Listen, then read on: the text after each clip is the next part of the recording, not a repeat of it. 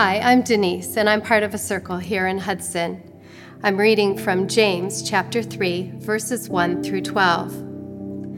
Not many of you should become teachers, my brothers, for you know that we who teach will be judged with greater strictness. For we all stumble in many ways. And if anyone does not stumble in what he says, he is a perfect man, able also to bridle his whole body.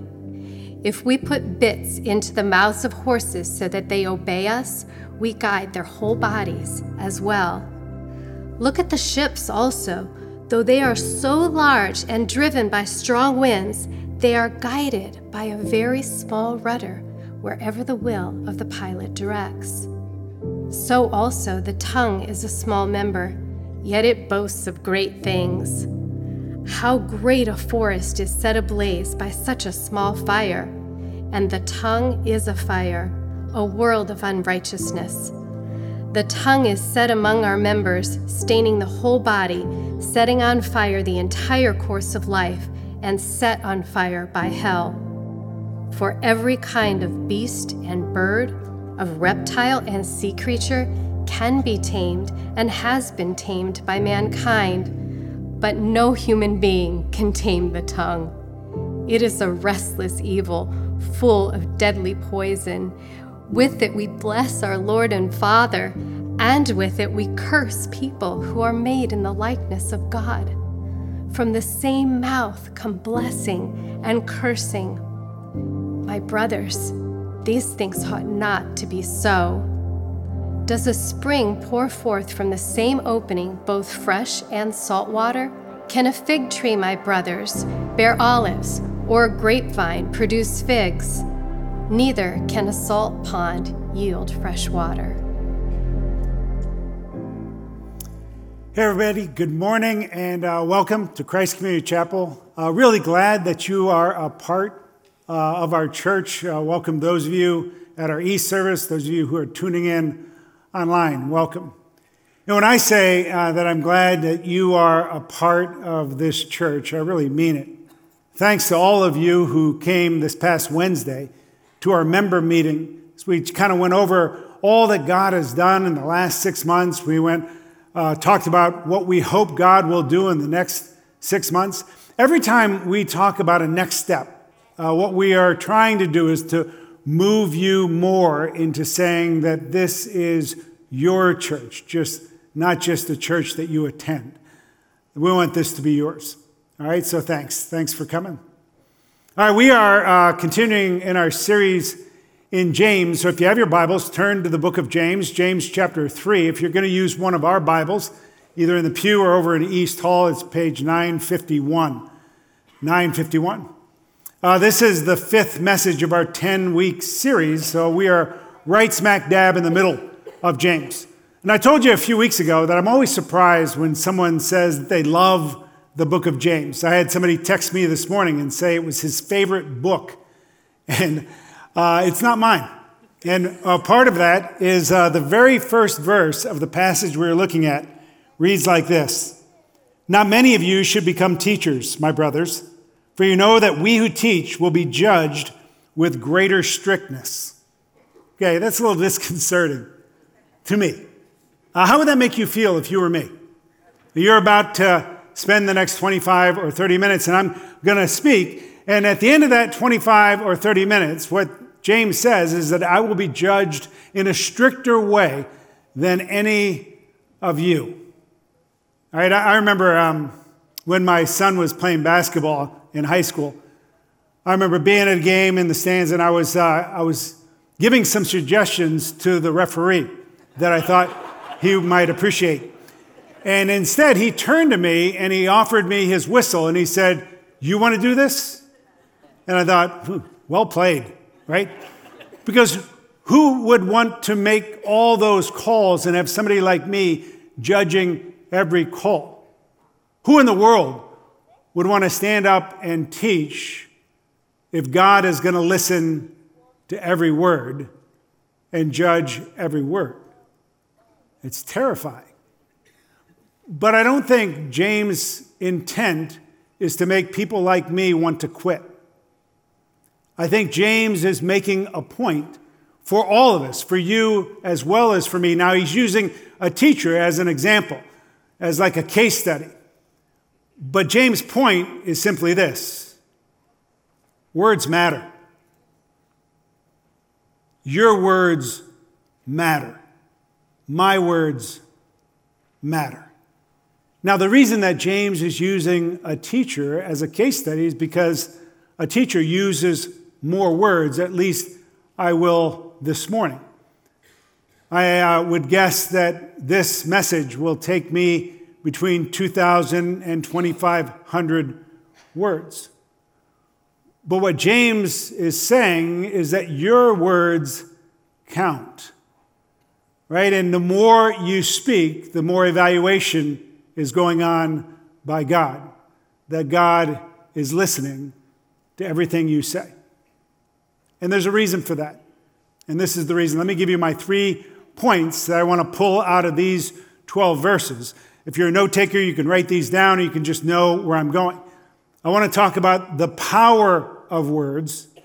I want to talk about the pain of words. And I want to talk about the healing of words. The power of words, the pain of words, and the healing of words. First, the power of words.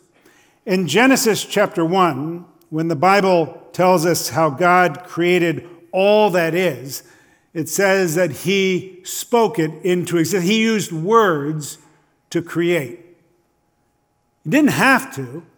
The Bible could have just as easily said in Genesis 1 that God created the heavens and the earth. God made the mountains and the trees. God made the animals and the birds. But that's not how it reads. This is how it reads. Verse 3 And God said, Let there be light, and there was light. Verse 6 And God said, Let there be an expanse in the midst of the waters, let it separate the waters from the waters. And it was so. Verse 9 And God said, Let the waters under the heavens be gathered together into one place. And it was so. And God said, and God said. And so it goes.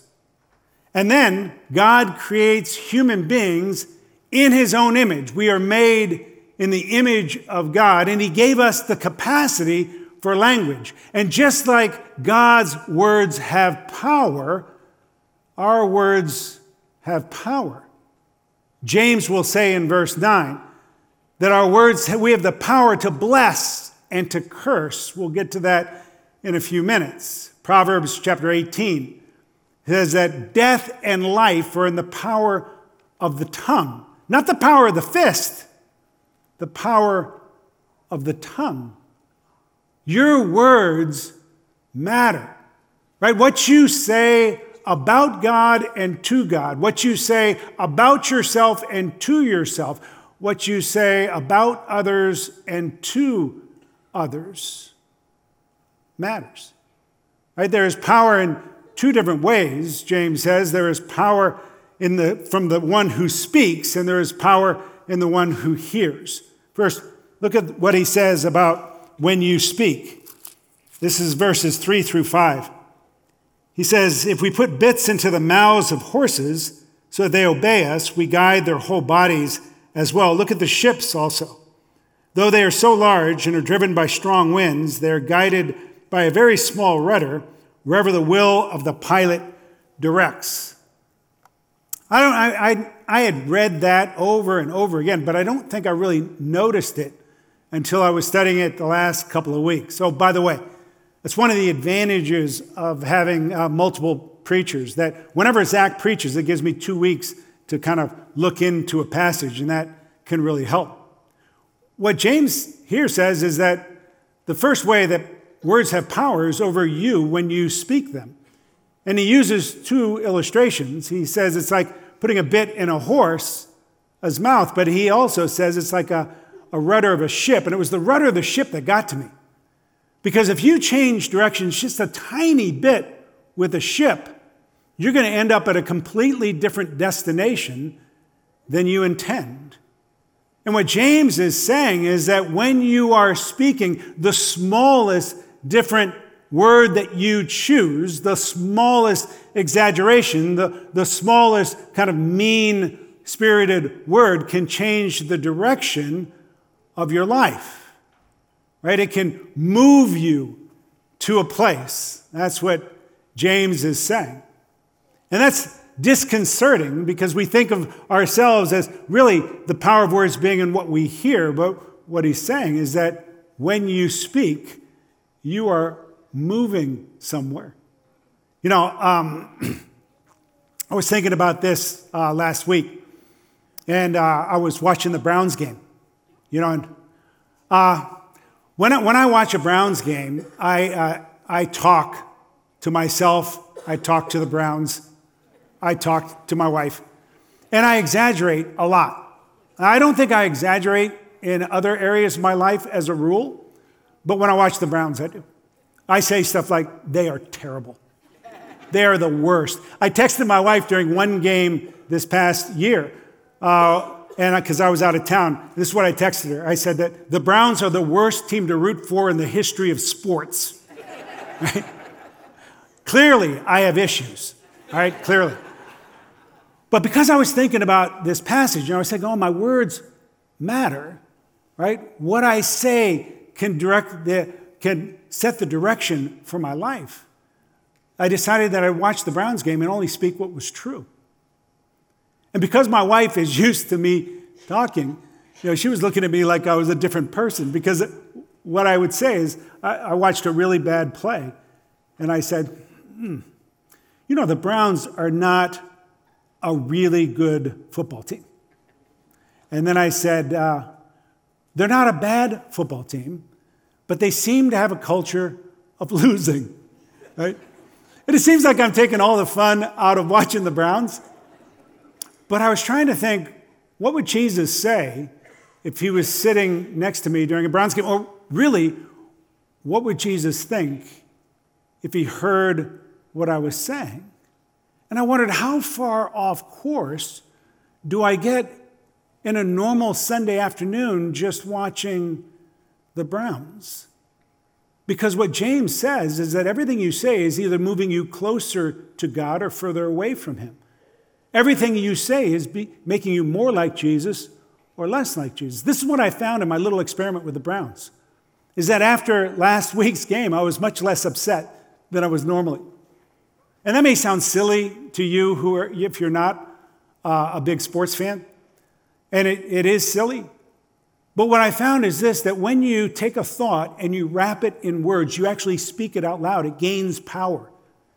You take an angry thought and you just say it out loud, you spew out your anger, it will have more power. Same thing's true with a bitter thought or a fearful thought. Now, I want to be careful because I want to kind of thread the needle. I don't think it's healthy to bottle up every negative emotion. Actually, James helps us with that in chapter 5 in chapter, which we'll get to in a few weeks. In James chapter 5, James says, Confess to one another. There's a difference between me just venting my anger and me venting my anger to a friend who can help me parse out what is true and what is not true. There's a difference between me just saying bitter things about someone or about God and saying bitter thing, confessing bitter things to a friend who will help me work through it. The first thing that James says is you need to be just to know that every word you speak has some level of power over you. It changes the direction of your life. But words also have power to those who hear words. We all know the little childhood ditty that says, Sticks and stones may break my bones, but words will never harm me. There may be nothing less true than that. The impact of words lasts much longer than a bruise.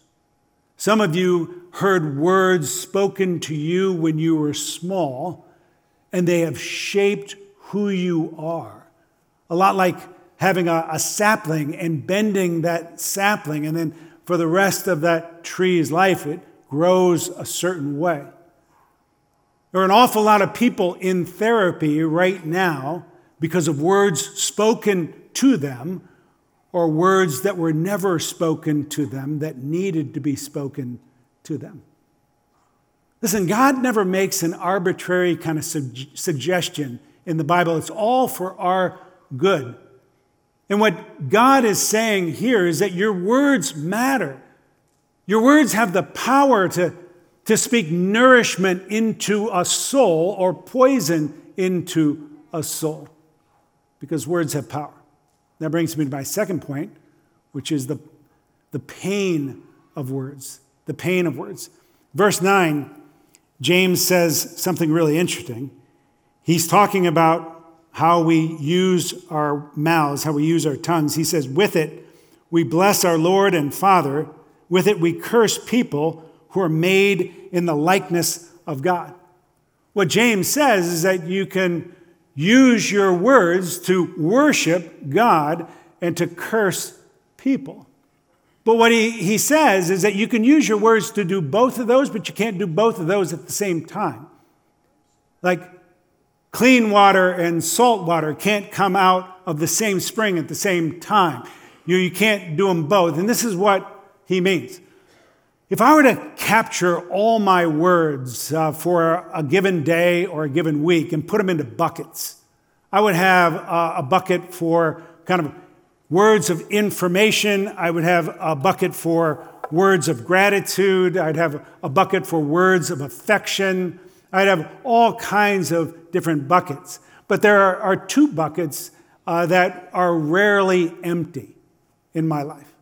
And those two buckets are uh, words of criticism about people, other people, and then words of defensiveness about me. Think of that as offense and defense.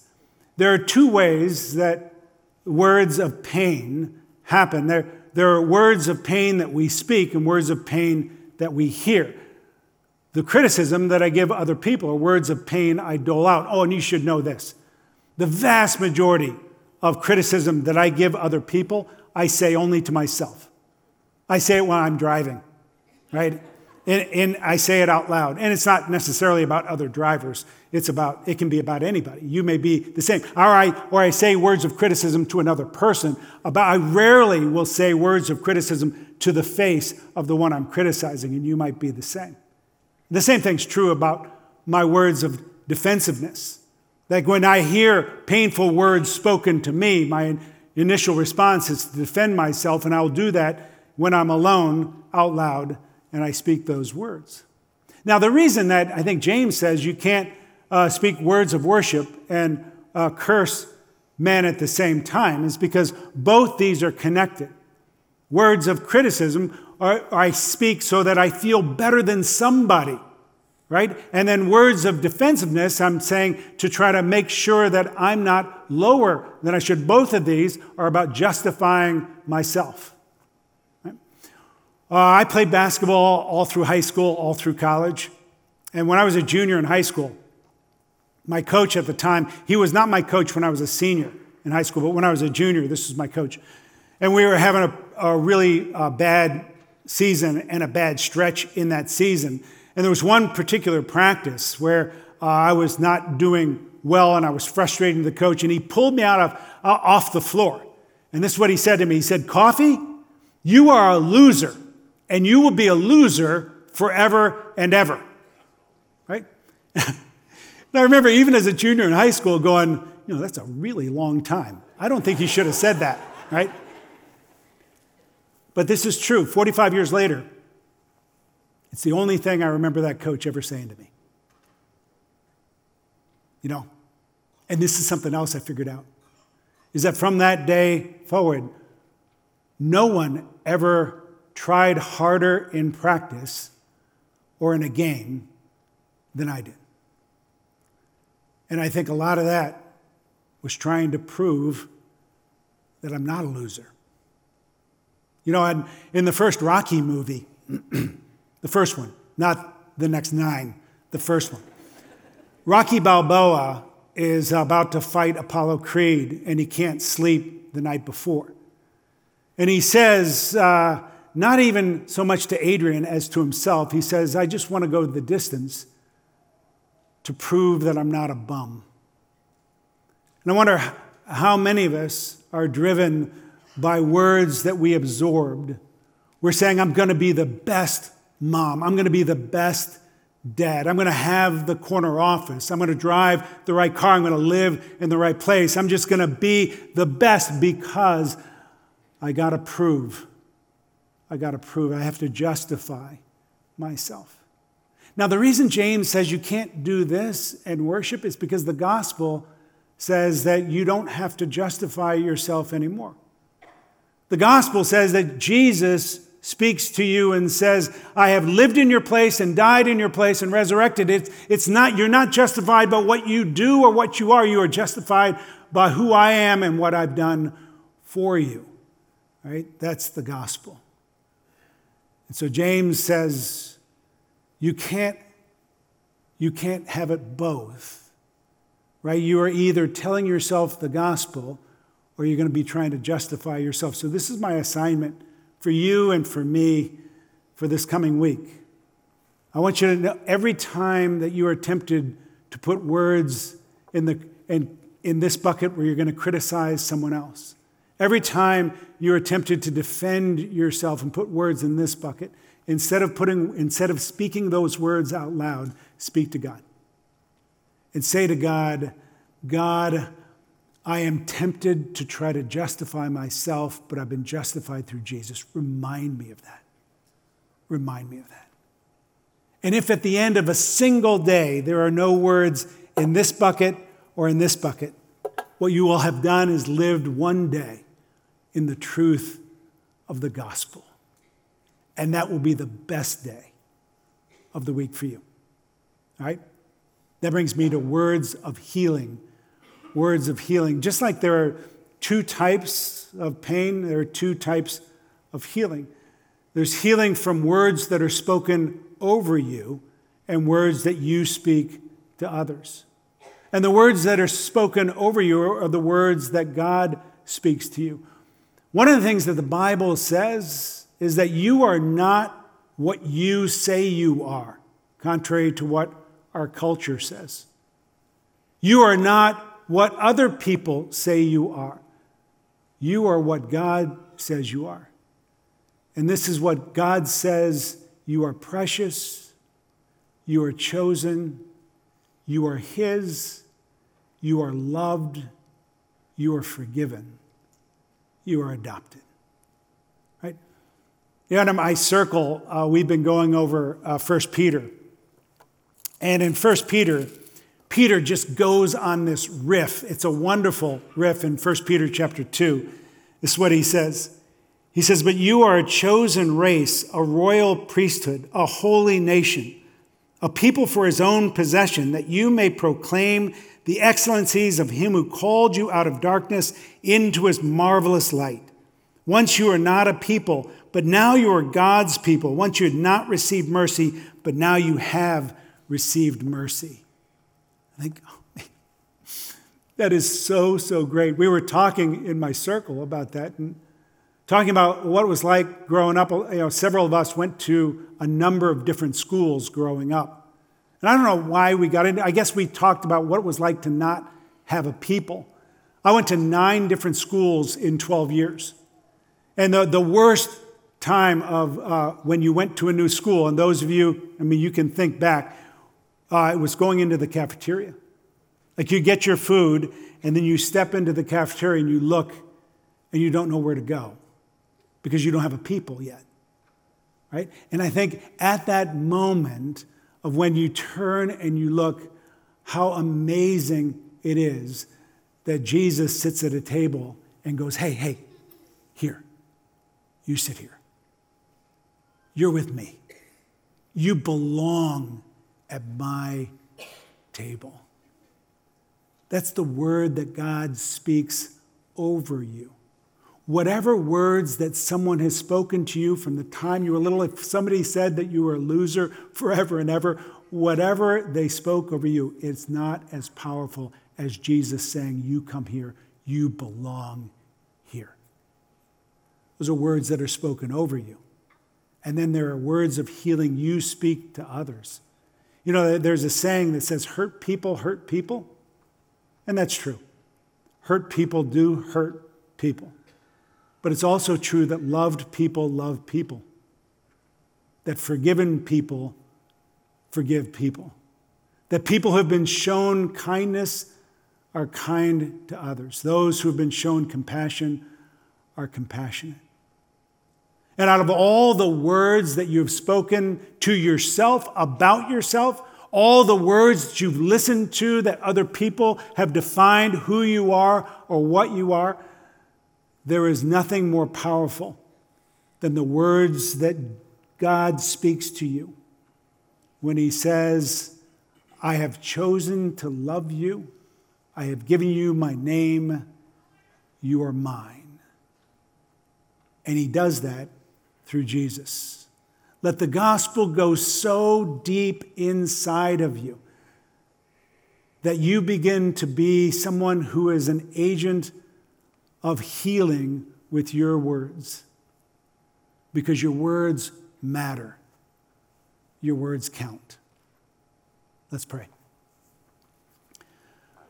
Father in heaven, we come to you, and uh, you know, uh, this message has uh, impacted me and is one that I needed to hear. Uh, you know how difficult it is for all of us uh, to handle our words. You know where we tend to, to get off of off course. I pray that you'd help us this week, every person here, that every time we are tempted to criticize someone else or defend ourselves, that we will turn to you instead and listen to the word that you have spoken over us. That we be justified not by what we do, or how we compare ourselves, but justified only in what Jesus has done for us. Thank you. Thank you for Jesus, for such a wonderful Savior. We pray this in His name. Amen.